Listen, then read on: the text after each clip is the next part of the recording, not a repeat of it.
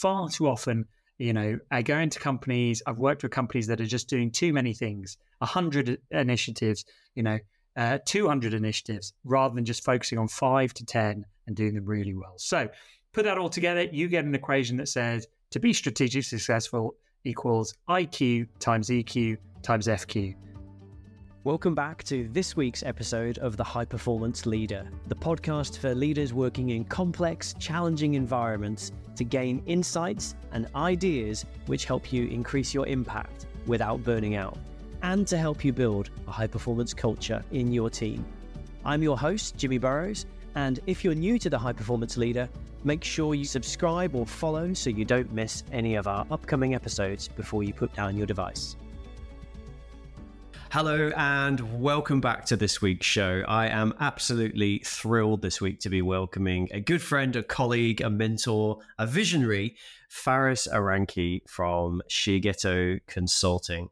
Now, Faris is quite amazing insofar as he has taken the model for team effectiveness and patented it into an incredible easy to digest equation, which we'll dig into later.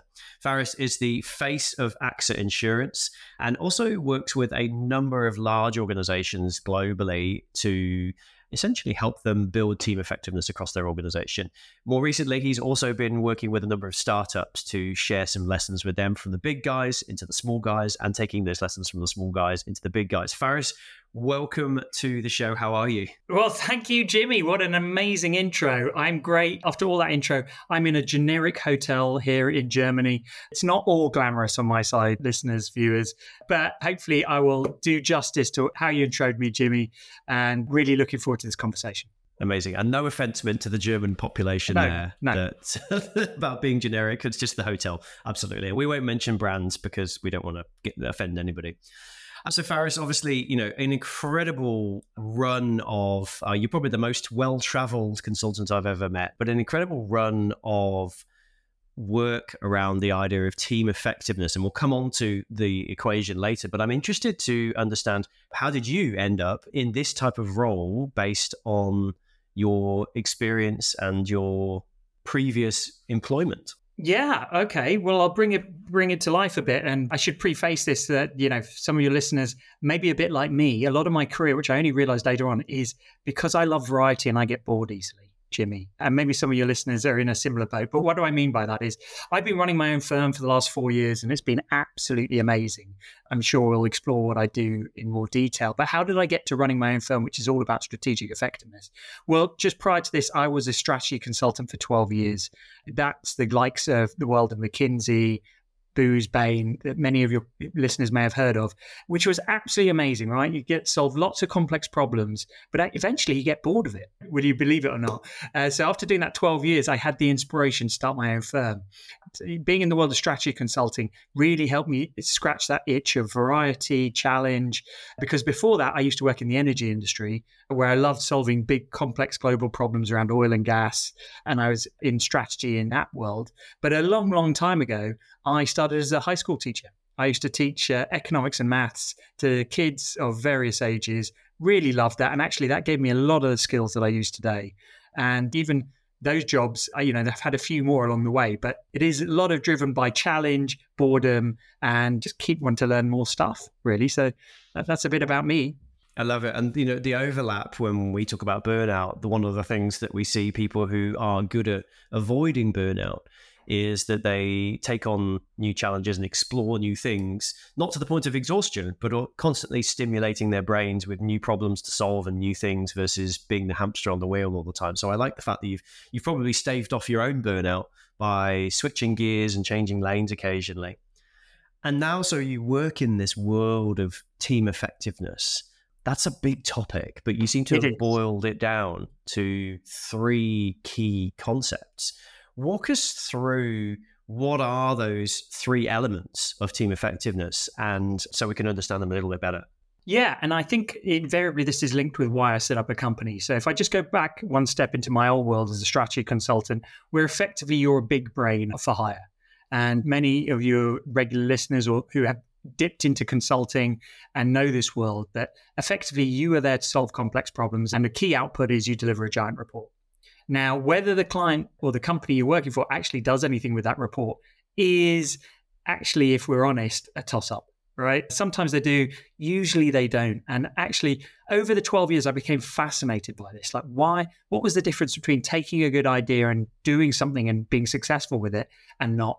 And what I came to observe is it was down to three elements. Okay. One was the quality of the idea. Okay. And that's where a lot of these big strategy firms focus on. Let's have the best idea. Let's solve the problem as best we can. So that's what I call the IQ side of strategy. Great. You need good ideas. You need to test them. You need it. but you know what? If that's all you have, then it's not going to fly because the second key component is this element of emotional intelligence, this EQ, where if you cannot transfer around your business the excitement around your idea, your strategy, then it's not going to go anywhere, right? Um, people, because you need people to deliver it. You need people, customers, staff, all to engage with it. So that ability to transfer and get buy-in, which is the EQ side of things, is very, very important. And then the third component that we identified and that I saw specifically was around focus. It's not enough to have a great idea, people bought into it, but you need to have the ability to focus on that to deliver it effectively. And far too often, you know, I go into companies, I've worked with companies that are just doing too many things, 100 initiatives, you know, uh, 200 initiatives, rather than just focusing on five to 10 and doing them really well. So put that all together, you get an equation that says to be strategically successful equals IQ times EQ times FQ. And that's our methodology that we trademarked and patented. I love it. It's so simple when you explain it out, but obviously you've made a successful consulting career out of supporting organizations with this type of work. Can you share with us from your experience where is the area that you encounter most frequently that teams are overlooking? Is it the IQ, the EQ, or the FQ? And, and why do you think that is? Yeah, I think, you know, on the balance things, and I often get asked, and I keep a little tally. I'm that kind of nerd. You know, oh, it's another IQ project, it's another EQ project. We actually help with all three dimensions, but I'd say by far and away, the area that we get asked the most is around the EQ. You know, I don't know about you, Jimmy, but I've come across a lot of very smart people who just, for one reason or other, are not able to get others on board. It could be because they're just too immersed in the detail. They just don't know how to talk to other people, or they just miss opportunities. So we get a lot of requests to sort of work on this area. It's not just about marketing. It's about it can be at the very core of team dynamics. You know, I'm sure Jimmy, with your world of burnout and working with teams, you see a lot of teams that don't necessarily click or work 100% together. Either the team members uh, don't get on with the boss, or there's there's someone in the team who's causing a bit of friction that might lead to that burnout. And that's on all an element of the EQ side of things because if you can't be your best at work, then it doesn't matter how good the idea is, you're not going to deliver it as well as you could do. So certainly, I'd say on the balance of things, EQ is the area that we get asked the most to help with. It's really interesting. Your no, out of the three that you chose, that that was the one that came up. And you know, certainly from our research, we're seeing that often the lack of EQ is because those leaders and senior leaders are genuinely struggling themselves. And so they just don't have the latitude to be able to be caring, to think about change management, to maybe have empathy with those people around them because they're on the delivery cycle operating from a place of fear themselves, worrying about budget cut, the restructure, the, the annual target, whatever it might be. And so those things do get deprioritized and they do just focus on the delivery and, and using their smarts to get through. Can you share with us an example of where you have encountered this lack of EQ in an organization and the kind of costs and impacts that's having on their team effectiveness? Yeah, I thought of a couple and I, am going to share a couple, but I'll do it very briefly because I want to just sort of highlight how it can happen by accident, but also it can happen by sort of intention. Uh, so, what I mean by that, let's talk about the accident one. So, I'm working with a small startup where the founder is an amazing guy, but he's an engineer and his dream day is just in a lab building stuff which is great to get the product off the ground. But he now has a team of about 60. They need a leader who communicates with them because they've got a series of difficult choices. Should they follow A or B? You know, there's a lot of green sp- white space in front of them. But that's just not his natural style. So he wasn't aware that by just with his head down, the team were getting more frustrated, you know, because they weren't getting enough communication. They couldn't get clear decisions from him. And this was creating a backlog, both in terms of what should they do, but also how they felt about it. So just simply working with him and the team, but without sort of attacking him, just saying, let's create an environment where you can ask the questions of him that you want. He can see what you need from him. And sort of two or three sessions helped unlock that. And it did lead to longer term coaching for this individual who was completely unaware of the impact he was having on his team. So that one is, you know, nice and simple. And that can easily happen when it's not your natural strength, it's not an area. But then equally, you know, intentionally or sort of more sort of conscious, I'm working with a, a larger organization, a trading team in a larger organization where the personalities are very alpha and very dominant. In fact, the boss couldn't give a damn. He actually said to me, Faris, I don't give a shit about people. Okay. I'm paying you to sort out that side of things.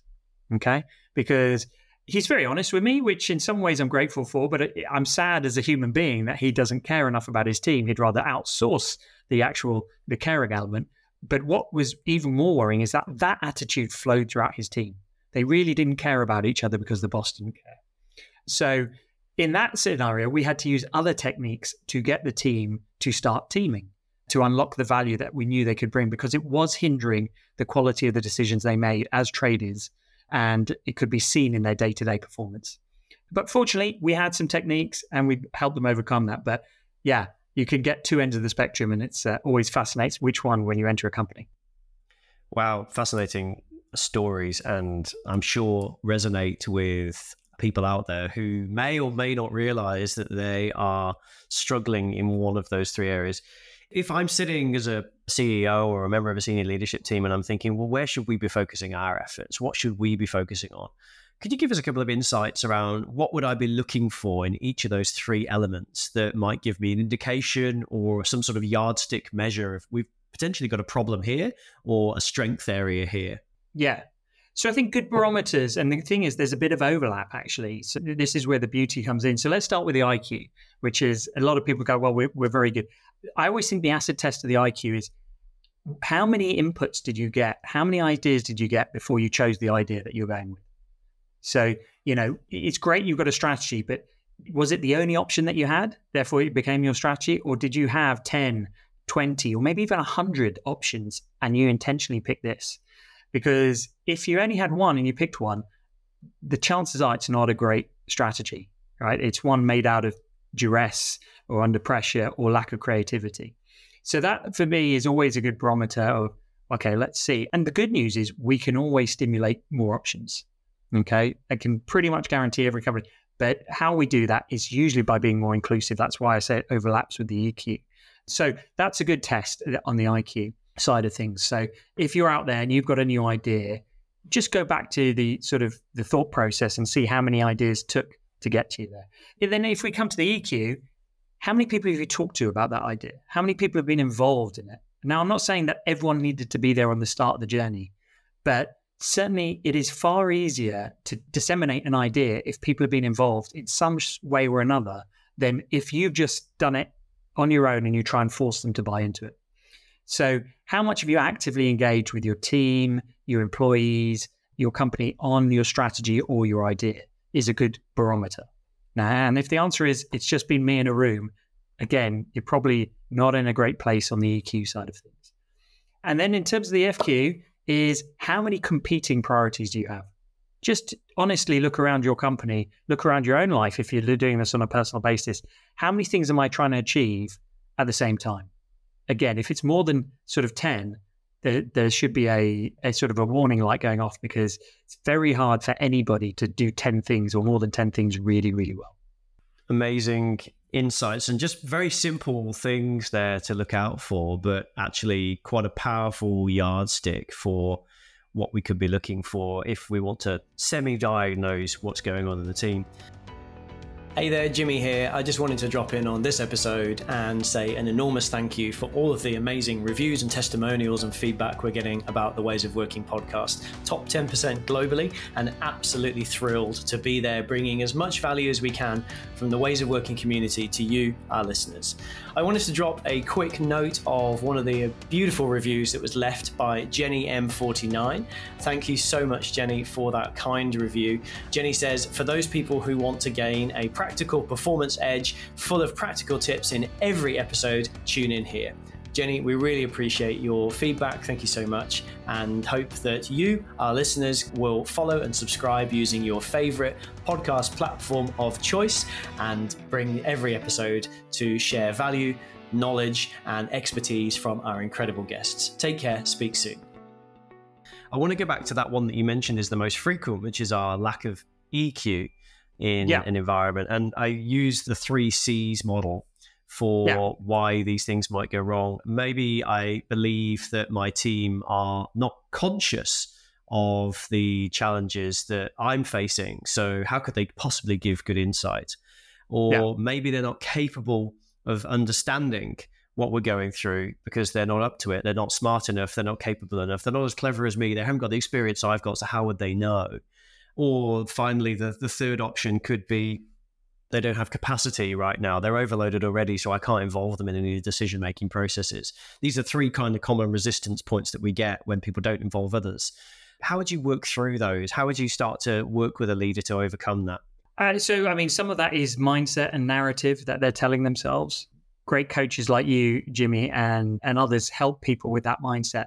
But a lot of what I do is either show the benefit of going to the team or highlight, you know, I, I talk a lot about bruising egos. I show where there's a deficit, right? And I'm not afraid to call senior leaders out and kind of bruise their ego a little bit so that they actually go, do you know what? I do need to change my way or I do need to influence. Now, let's bring this to life a bit. I do a lot of something called wargaming, Jimmy, which uh, I know from your military background, you may have been involved in some wargaming from a military point of view. But in the business sense, we don't actually go to have any combat.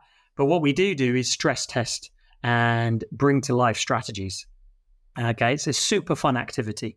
But here's the thing, Jimmy every time I do it, the same thing happens the first time we play it, which is we get really boring, bland answers because we just normally involve the senior team who've been thinking about the problem already, you know, for years, and they always come up with the same answers that they've always come up with.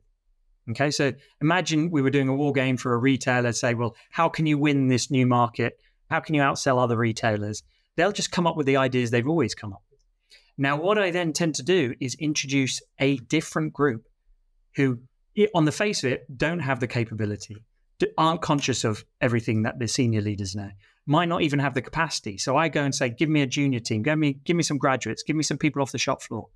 I then put them in this war game to compete against these senior people. And do you know what happens in round two? They usually beat them. And they usually because they come at it from a completely fresh point of view without any sort of prejudices or assumptions that the others and it's that bruising the ego you know a bunch of senior professionals who get beaten by a junior team suddenly go what the hell right I, you know, I'm pissed off now. I'm going to listen to you, Faris. I'm going to do something differently. So I'm not afraid to go a bit left field, irritate them, um, or, you know, as I said, or show them the benefit and challenge those narratives. But one way or another, I'm going to demonstrate to you that some of those things you thought about your team are just not true. It resonates so much with me. I've just finished reading Daniel Coyle's The Culture Code, and one of the first things he talks about in teaming and trust is the pasta tower activity. And how high can you build a tower out of pieces of pasta and sellotape? And generally, the teams that score the best are kindergartners followed by virtual assistants or executive assistants, followed by students, and you work your way down to the least successful group, which tends to be executives and senior leaders, because they're all thinking about positioning and angles and politics and team influence versus just chucking ideas in the pot and seeing what happens. Uh, absolutely fascinating yeah. example of the same thing. In terms of the wheels coming off, so often teams can yeah. go through these activities, they can really focus in on one of those three elements and improve their performance and improve their effectiveness. And then the wheels can come off a little bit down the track. Have you seen that happening and where does that tend to happen? What's your experience? Yeah, I mean, that happens all the time, right? You know, teams forget that any sort of little change in their dynamics means they almost go back to the start and they get disheartened and they, they go through the change curve. You know, I'm thinking about teams where they've been buzzing for years. And, you know, I, I recently worked with a, a medium sized firm where actually the founders are all best friends. They all started well and the firm grew successfully. Then they hit a period of sort of stalled growth. They all individually became frustrated by this. And what they realized, you know, they asked me to come in and facilitate sort of conversations around the direction of the firm, what they realized is they'd stopped communicating to each other.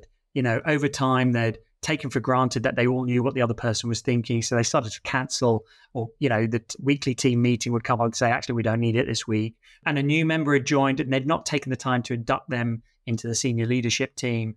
So it was kind of creeping up as that sort of boiling the water around them. They weren't aware. So actually acknowledging it, you know, having a reset, having a formal like you know, I'd, I'd, get them to do some of the, hey, let's get to know each other exercise. They're like, we already know each other. I said, well, you might be surprised if you take a slightly different angle.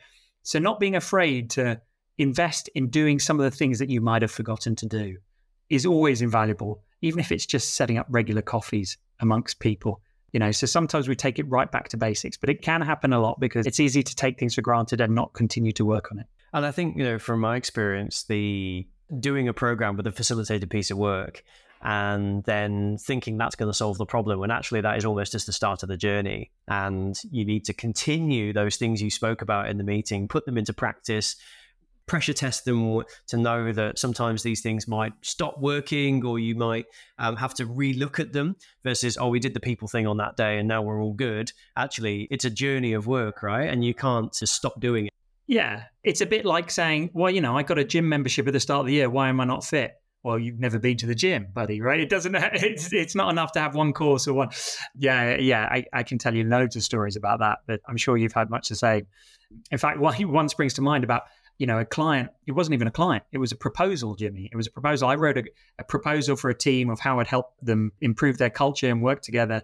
And what the client did, God bless them, is they took my proposal and decided to try it themselves. And then they disappeared off the face of the earth. And then uh, obviously, I was annoyed. I'm sure people out there have had similar situations. But then I was pleasantly surprised slash amazed when two years later, the same client rang me, kind of sheepishly saying, Look, we did take your idea and just try to run it. We weren't successful. So can you come in and actually do what we talked about two years ago? On one side, I was kind of like, yeah, uh, yeah that shows you. But actually, I, I was really impressed at how it, he was willing to swallow his pride and come back and ask for that help. And you know, it's been a real pleasure working with them uh, when we did reconnect two years later. Really good insight that um, sometimes having that external perspective as well can be useful to shine a light on the things maybe you're unwilling or unable to take a look at for yourself in those conversations, and to sometimes yeah. just to create that safe space for a conversation that you for whatever reason aren't able to reach directly with your team which could come down to some of that eq stuff right yeah why do the greatest athletes in the world still have coaches? Right? They're the best of the game, but you can't read your own label. You need someone external with a few grey hairs. I know you can't see it on this video, Jimmy, who will point out the things that you might have missed. Yeah, absolutely. No, that's awesome, Faris. Thank you. And so let's talk quickly about the trademark yeah. and the equation. So we've obviously, we now know the three elements of team effectiveness, and you've talked yeah. us through some of the variables and measures that we might want to pay attention to.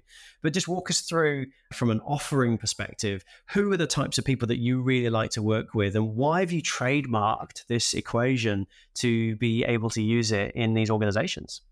So I, you know, I used to be a maths teacher, so I love equations. Uh, I know I'm that sad, but I thought, you know, when I I'd identified these things, I thought it would be very useful to have a an equation, a methodology that could really easily communicate with clients and what areas we were helping them with and where the, the barriers were. So we developed an assessment around this, and then it just naturally occurred to me to. I was surprised that there wasn't a trademark around focus quotient, so I I went out and trademarked that and then I thought, hey, do you know what? Just for completeness, we'll trademark actual equation.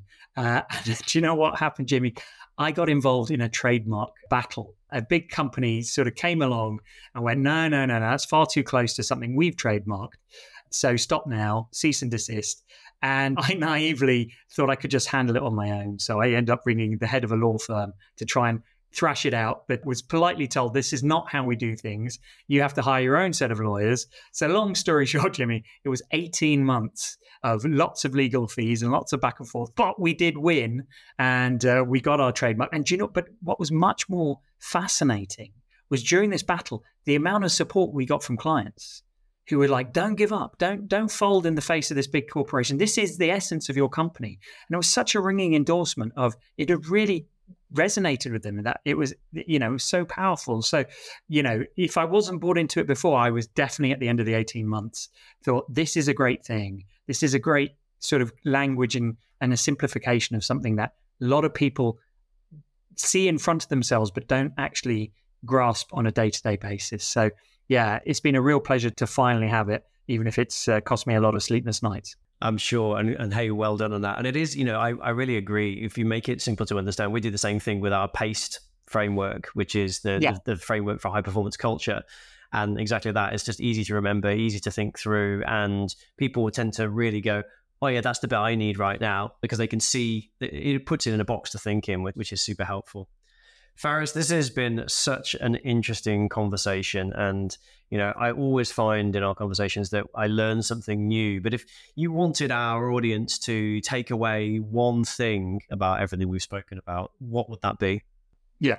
I think, you know, looking across the three pillars, it's involve more people, right? It could be in the ideas, it could be in the transfer of the knowledge, or it could be in prioritizing. But the more you share what's inside your head and the more you share your strategies, your ideas, the better you will be in terms of the IQ, the quality of those ideas, getting people bought in, and the ability to focus on them. So don't be afraid to go out there and tell more people about what you're doing. Fantastic. And if people want to get in touch with you, how can they reach out and connect most effectively?